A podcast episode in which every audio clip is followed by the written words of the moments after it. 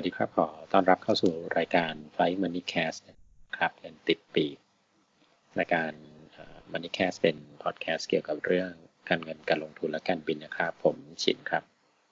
สวัสดีครับ ผมวินครับ ก่อนอื่นนะครับ พวกเราสองคน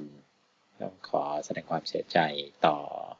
ครอบครัวแล้วก็ผู้สูญเสียจากเหตุการณ์ที่โคราชนะครับ เราเพิ่งอัดรายการนี้หลังจากที่เกิดเหตุแค่ ประมาณสองวันนะครับ ครับ แล้วก็ขอให้กำลังใจกับผู้ได้รับบาดเจ็บนะครับ แล้วก็ขอบคุณเจ้าหน้าที่ที่ทำหน้าที่เต็มเต็มที่ในเหตุการณ์นั้นนะครับผมตอนแรกเราตั้งใจจะอัดรายการในประเด็นอื่น ๆนะครับ แต่ว่าพอมีเหตุการณ์ความรุนแรงเกิดขึ้นที่ที่ค่อนข้างน่าตกใจ เพราะว่าไม่เคยเกิด เรื่องรุนแรงขนาดนี้ในประเทศเรามาก่อน ก็เลย ผมก็เลยย้อนกลับไปดูหมายถึงว่าไปดูสถิติต่างๆของเหตุการณ์ความรุนแรงในกรณีแบบนี้ แต่ว่าไม่ใช่ไม่ใช่ของในประเทศไทยนะครับ ไปดูในประเทศสหรัฐอเมริกา ซึ่งมีเหตุการณ์เขาเรียกว่า rampage shooting หรือ mass shooting เกิดขึ้นบ่อยตามสถิิติเนี่ยคือคือมันมีหลาย define หลายหลายซอสนะครับโดยโดยทั่วไปเนี่ยเขาจะระบุว่าเหตุการณ์ mass shooting เนี่ยต้องมีผู้บาดเจ็บหรือผู้เสียชีวิตรวมกันเนี่ยเกินสี่คน แล้วก็ไม่ใช่การต่อสู้หรือการfighting กันระหว่างแบบเหมือนคนรู้จักอะไรเงี้ยคล้ายๆว่าต้องเป็นไปทำร้ายคนที่ไม่รู้อินเนอร์หรือคนไม่รู้จักเลย ตามสถิติในอเมริกาเนี่ยคือย้อนเฉลี่ยย้อนหลัง สถิติบอกว่าจะมีเหตุการณ์เกิดขึ้นทุกๆ 12 วัน จะมีเหตุการณ์ mass shooting เนี่ยเกิดขึ้นครั้งหนึ่ง ทีนี้มาดูปรากฏว่าสถิติเมื่อปี ไม่ใช่เมื่อปีสถิติปีนี้ list of mass shooting ใน United States ในปี 2020 เกิดขึ้นไปแล้ว 28 ครั้งในรอบ 40 วัน ซึ่งถือว่าเยอะมาก ใช่ เพราะว่าพอนี้เพิ่งวันที่ 11 กุมภาพันธ์เกิดไปแล้วที่ประมาณประมาณ40กว่าวันเกิดไปแล้ว28ครั้ง แล้วก็คนบาดเจ็บหรือเสียชีวิตเนี่ยอย่างน้อยๆที่นับก็คือ4คนขึ้นไป ถ้าน้อยกว่านั้นเขาก็จะไม่ได้นับเป็นแมชชูตติ้งท้ายเป็นตัวชาติที่ถือว่าเยอะมาก คือเยอะที่สุดหรือเปล่าผมยังไม่ได้ไปดูแต่ว่ามันก็มีหลายปีที่กล่าวเฉลี่ยทั้งปีเยอะ เรียกว่าทำให้ทำให้ตัวเลขเฉลี่ยของจำนวนวันเนี่ย แบบสูงขึ้นมา ค่อนข้างมากคือแบบมีเกิดมีมีเรียกว่าเกิดทีแล้วก็ คือคือเข้าใจว่ามันเริ่มจากเหตุการณ์ที่โรงเรียนชื่อโคลัมไบใช่ไหมจินที่อยู่ในโคโลราโดนะครับเหตุการณ์นี้เนี่ยเกิดขึ้นประมาณเดือนเมษายนของปี 1999 ก็มีนักเรียนสองคนที่กราดยิงเด็กนักเรียนด้วยกัน ก็เสียชีวิตไปเยอะเหมือนกัน ในวันนั้นก็น่าจะสักสิบสามสิบสี่คน ใช่มาเจออีกหลายคนเออก็คือ คือต้องบอกว่าเหตุการณ์โคลัมไบเนี่ยเป็นเหตุการณ์ที่ค่อนข้างมีผลกระทบ หมายถึงว่าจริง ๆ ในสหรัฐเองเนี่ยมีเหตุการณ์ที่การยิงหรือและเสียชีวิตจำนวนมากกว่านั้นในอดีตก่อนนี้ ก็มีแต่ว่าโคลัมไบเนี่ยค่อนข้าง เรียกว่ามีผลกระทบรุนแรง เพราะว่าสื่อในสมัยนั้น รายงานข่าวเรื่องนี้แบบถี่มากแล้วก็บ่อยมากอาจจะคล้าย ๆ ว่ามันเป็นช่วง ทีวีที่แบบเข้าถึงบูมอะไรเงี้ยฮะยุคปีประมาณสองพันคือสื่อทีวียังเป็นสื่อหลัก แล้วก็พอรายงานซ้ำซ้ำเนี่ยคนคนก็แบบได้รับข่าวสารเรื่องนี้มาก และคนติดตามคล้ายๆว่ามันเริ่มรายงานตั้งแต่ยังไม่ยังไม่จบ จนถึงจบเหตุ แล้วก็หลังจากนั้นอย่างที่ทราบว่าก็เลยก็เลยมีผลกระทบรุนแรงตามมา อืม แล้วก็โคลัมบายเนี่ยเป็นเคสที่ไม่ใช่เด็กคนเดียวนะ เด็กสองคนทำพร้อมทำคู่กัน แล้วก็ก็มีหลักฐานย้อนไปดูว่า เขาก็เคยแสดงออกถึงความรุนแรงไม่ว่าจะเป็นการเขียนบล็อก หรือว่าการ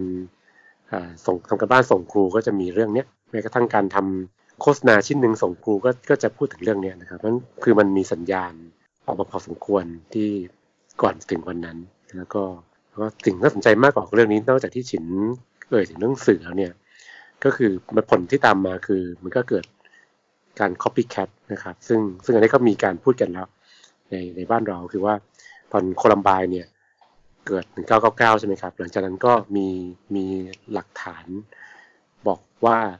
มีเหตุการณ์ที่ copy คือคือเรียนแบบเหตุการณ์นี้เลยเนี่ย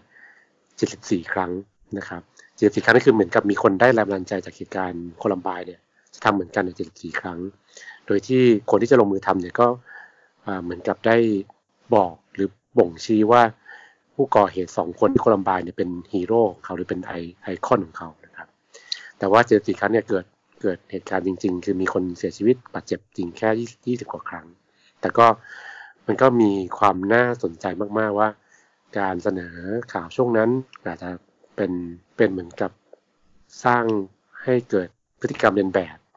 ของเด็กที่อาจจะรู้สึกว่าตัวเองมีตกอยู่ในปัญหาเดียวกันกับกับผู้ก่อเหตุนะครับเป็นเด็กที่มีปัญหาถูกเพื่อนแกล้งถูกบูลลี่ในโรงเรียนนี้นะครับ ก็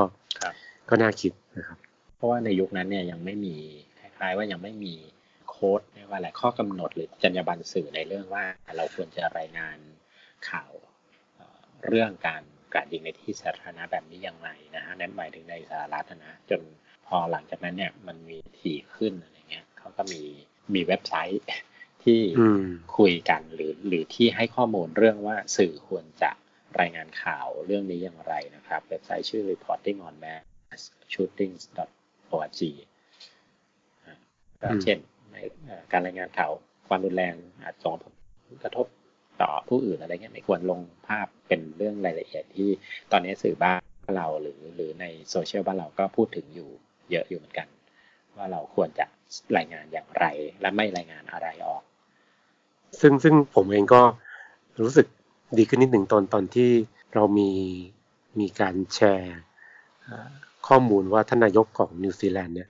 ไม่ไม่เอ่ยชื่อผู้ก่อเหตุ เพราะว่าบอกว่าถ้าเขา ทำร้ายคนแบบนี้ก็ก็ควรจะจากไปไม่มีชื่อเสียงอะไร เพราะเขาต้องการชื่อเสียงใช่ไหมครับ ซึ่งก็สังเกตว่า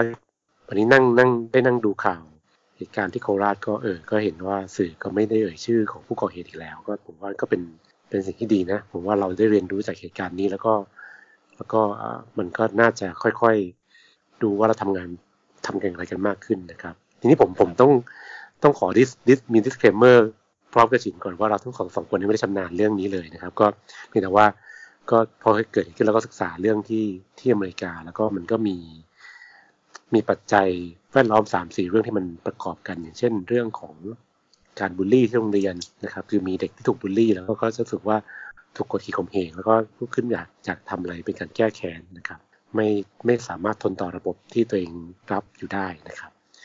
มีเรื่องของการเข้าถึงอาวุธอันนี้ก็เป็นประเด็นที่ ที่มันเป็นองค์ประกอบหนึ่งว่า ถ้าอาวุธมันเข้าถึงง่าย มันก็มันก็ทำให้เกิดเหตุร้ายได้ ซึ่งในอเมริกาก็เป็นเรื่องใหญ่เรื่องโตมากที่ก็ตัวนี้เขียนไม่เขียนไม่จบว่าเราจะควบคุมเรื่องอาวุธปืนอย่างไรดีใช่ไหมครับเรามีเรื่องของการนำเสนอข่าวของสื่อมีเรื่องพฤติกรรมเรียนแบบอะไรเงี้ย ซึ่งซึ่งมันก็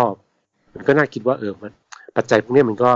มันก็มีส่วนทำให้เหตุการณ์มันไม่เกิดขึ้นได้ อาจจะไม่ได้ทำให้เกิดขึ้นบ่อยขึ้น แต่อาจจะเป็นเป็นหนึ่งในวัตถุดิบของของเหตุการณ์แบบนี้นะครับ ก็มีข้อมูลหลายหลายหลายอ่านไอ้หลายหลายส่วนที่เท่าที่อ่านเนี่ย ไม่ว่าจะเป็นเรื่องนโยบายการเข้าถึงอาวุธของประชาชนมีสถิติด้วยว่าพักไหนขึ้นมาเป็นรัฐบาล แต่ว่าเราไม่ไปแตะนะหมายถึงว่าของของสหรัฐนะครับ ว่า แล้วเหตุการณ์หรือหรือตัวเลขซื้ออาวุธพวกนี้สูงขึ้นคือสหรัฐเนี่ยยังคุยกันมาหลายสิบปีแล้วไม่ใช่ว่าหลังจากคอมโคลอมบายอย่างเดียวคือก่อนหน้านั้นก็คุยกันเรื่อง มันควรจะเสรีหรือไม่เสเสรีแค่ไหนในเรื่องการเข้าถึงอาวุธ เอาข้อจริงจะบอกว่ามีตัวเลขด้วยว่าหลังจากเกิดเหตุการณ์ความรุนแรง ปรากฏว่า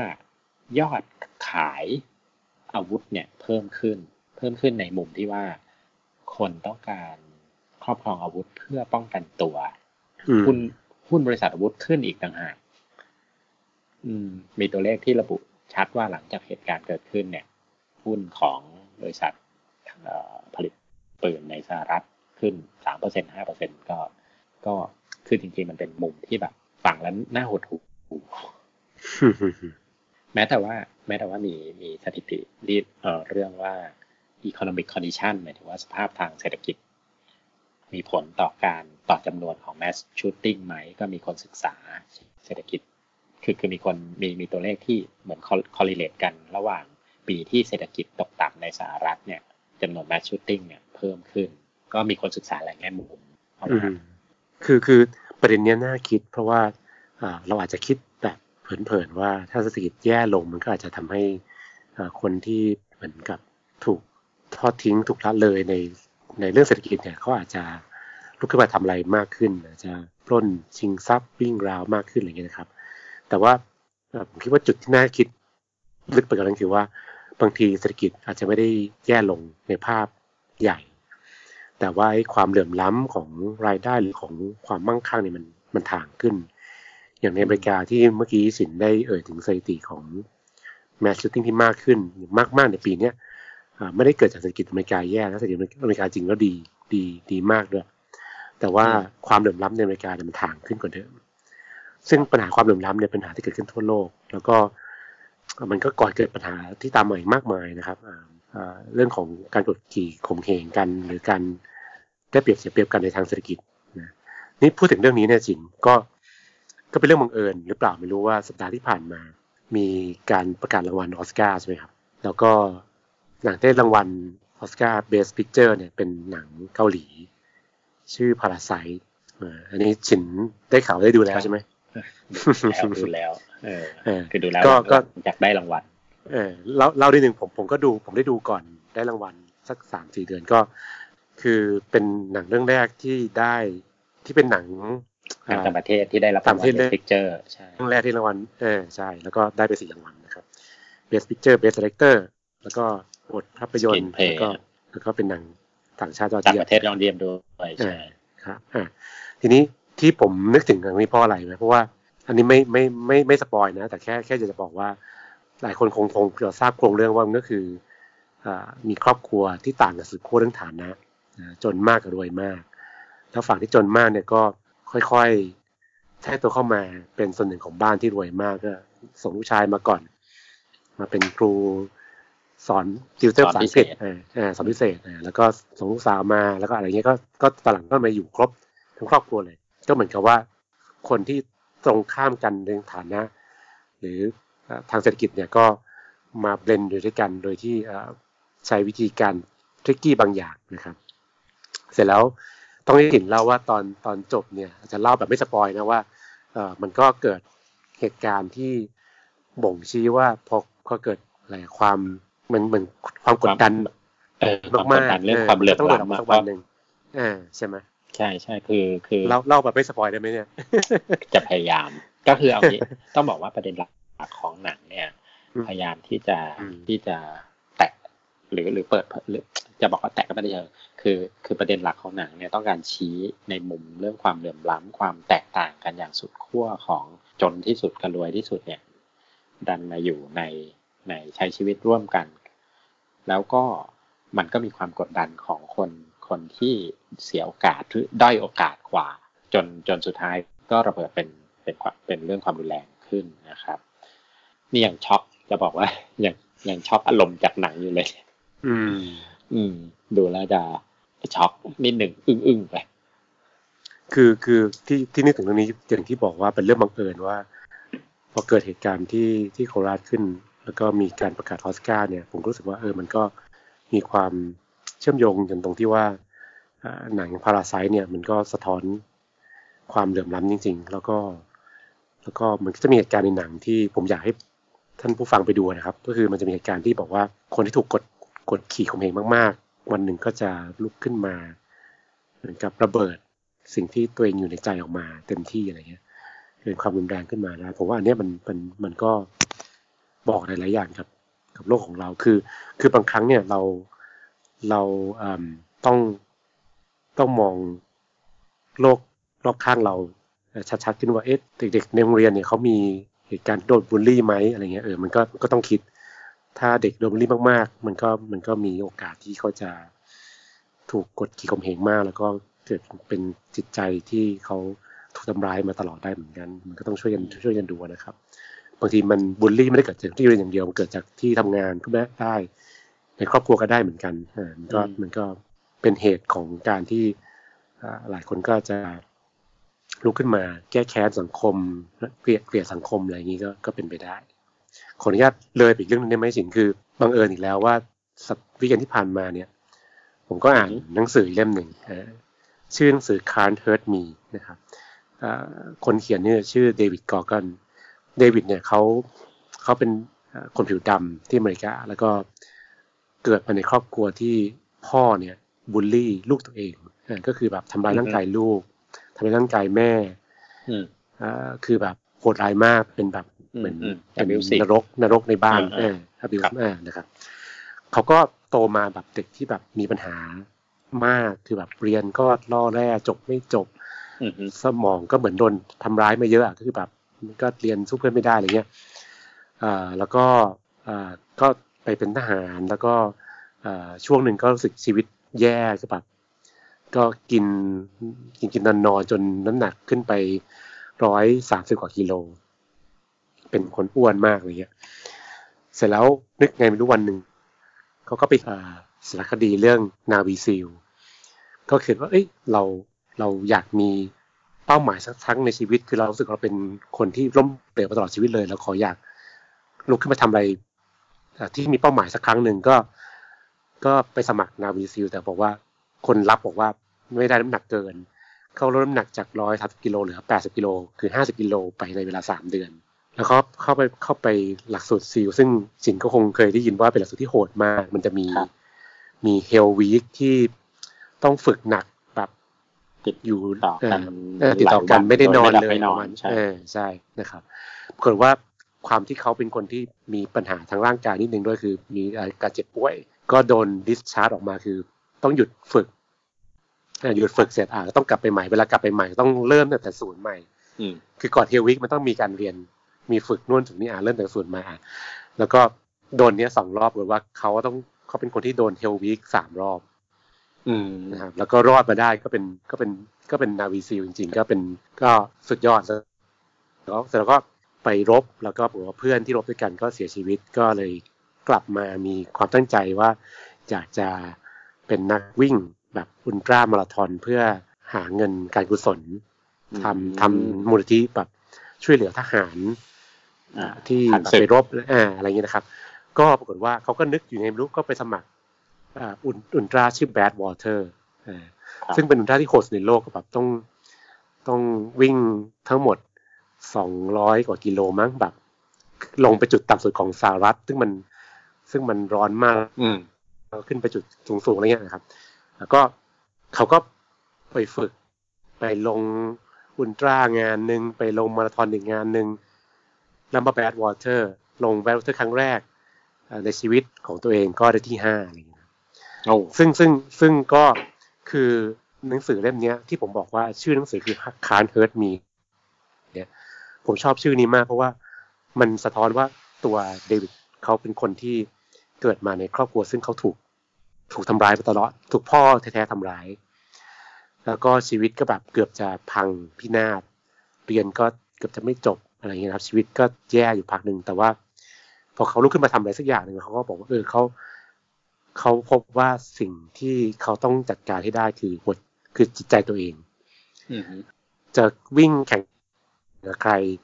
จะไปฝึกเฮลวีคหรือจะอะไรเงี้ยเขาบอกว่าศัตรูสำคัญหรือว่าคนที่เขาต้องชนะได้คือใจเขาเอง เราพบว่าถ้าเขาทำใจเขาให้ให้เข้มแข็งเนี่ย เขาสามารถจะผ่าผ่านเหตุการณ์โหดร้ายที่มันทำลายร่างกายเขาอะทั้งจากย้อนไปตั้งแต่ตอนพ่อทำตอน ตอนเฮลวิกเนี่ยนะการฝึกนาวีซิลหรือแม้กระทั่งการวิ่งด้ามาราธอนที่มันต้องเจออความยากลำบากมากมายเนี่ยผ่านได้หมด ซึ่งซึ่งผมคิดว่า อันนี้เป็นเป็นแนวคิดที่ที่ที่ดีคือ คือมันก็คงไม่มีอย่างนี้ไม่กี่คนในโลกหรอกแต่ว่าถ้าเราเรียนรู้ว่าเอออะไรก็ทำอะไรเราไม่ได้ ใจเราต่างหากต้องเข้มแข็งเนี่ย มันก็ทำให้เราผ่านเหตุการณ์นั้นไปได้ จบจบเหมือนดูดี จบเหมือนดูหล่อนิดนิดอ่าแนะนำวันนี้แนะนำแนะนำหนังหนังหนึ่งเรื่องคือ Parasite แล้วก็แนะนำหหนันังงสืสืออหหนึ่นึ่งงเล่มเล่มคือเอ่อ Can't Hurt Me นะคอืรับมชื่อคนเขียนชื่ออะไรเดวิดกอร์กอนโอเค ก็เป็นสัปดาห์ที่ไม่ค่อยเกี่ยว กับเรื่องกับเรื่องประเด็นหลักของของรายการนะแต่ว่ามันก็อดพูดถึงไม่ได้จริง ๆ เพราะว่า เออมันเป็นเหตุการณ์ที่ช็อกสังคมจริง ปรากฏว่าหลังจากมาดูหนังช็อกช็อกเข้าไปอีก ยังยังอึ้งอึ้งๆอยู่ จริง ๆ มันมีอีกมุมหนึ่งนะ ของอืมเหตุการณ์ที่โคราชก็คือเรื่องการการกู้เงินแล้วมีเงินทอนอันเนี้ย ผมก็ว่าเป็นอืมเป็นปัญหาของ มันไม่ใช่แค่ที่นั่นหรอกมันเป็นปัญหาปัญหาทางประเทศไทย แล้วก็เป็นปัญหาซึ่งแบงก์ชาติพยายามจะมาปรามอือฮึอ่าการการทำแบบเนี้ยของธนาคารพาณิชย์ พาณิชย์ไปละนะครับ ก็คือคิดว่าหลังๆคงยากขึ้นเยอะ แต่มันอาจจะยังโผล่ที่อื่นอยู่ที่ไม่ใช่ที่ไม่ใช่ธนาคารไม่พาณิชใช่ย์ในระบบใช่ไหมอ่าใช่มันผมว่าอันนี้เป็นเป็นอีกหนึ่งปัญหา ซึ่งเหมือนเราสั่งสมมานาน แล้วก็มันก็เกิดก่อให้เกิดปัญหาตามมาอีกมากมายครับ ก็ก็ก็ต้องต้องแก้อะเออมันเราปล่อยอย่างนี้ไปนานๆไม่ได้หรอกเนาะอันนี้อันนี้อันนี้เกี่ยวกับรายการเราอะ เกี่ยวกับการลงทุนนิดนึงได้ได้ได้พยายามโยงเข้าให้ได้เออพยายามโยงง่ายใช่ไหมนี่ไงมุมเศรษฐกิจกับอืมเรื่องแมสชูตติ้งเกี่ยวนิดนึงก็ใช่เราก็อดพูดถึงคือเหตุการณ์มันรุนแรงอะจนจนจนต้องขอเอ่อพูดถึงในรายการขึ้นมา เพราะว่าเราก็เสียใจกับ คือรู้สึกรู้สึกเศร้าใจกับสิ่งที่เกิดขึ้น แล้วก็อยากจะรู้สึกว่าเออควรจะพูดถึงสังคมเราอยู่ในส ถานการณ์ที่ต้องเศร้าเสียใจกับเหตุการณ์นี้นะครับ ก็จบด้วยความเศร้าซึมเล็กน้อยเนาะแล้วก็เดี๋ยวที่หน้าเราค่อยมาในมุมมองเรื่องเศรษฐกิจการลงทุนแบบเดิมของเราต่อนะครับ ก็ติดตามพวกเราได้ทางแอป Spotify นะครับ แล้วก็ Apple Podcast หรือใน Android แล้วก็เรามีช่อง YouTube ชื่อเดียวกันคือ Flying Money Cast นะครับ ถ้าจะแสดงความคิดเห็นหรืออมาพูดคุยกับเราก็ได้ทั้งทาง Facebook นะครับเพจชื่อเดียวกัน Flying Money Cast หรือ Twitter at Flying Money Cast ครับสำหรับสัปดาห์นี้เราขอลาท่านผู้ฟังแต่เพียงเท่านี้นะครับ สวัสดีครับ สวัสดีครับ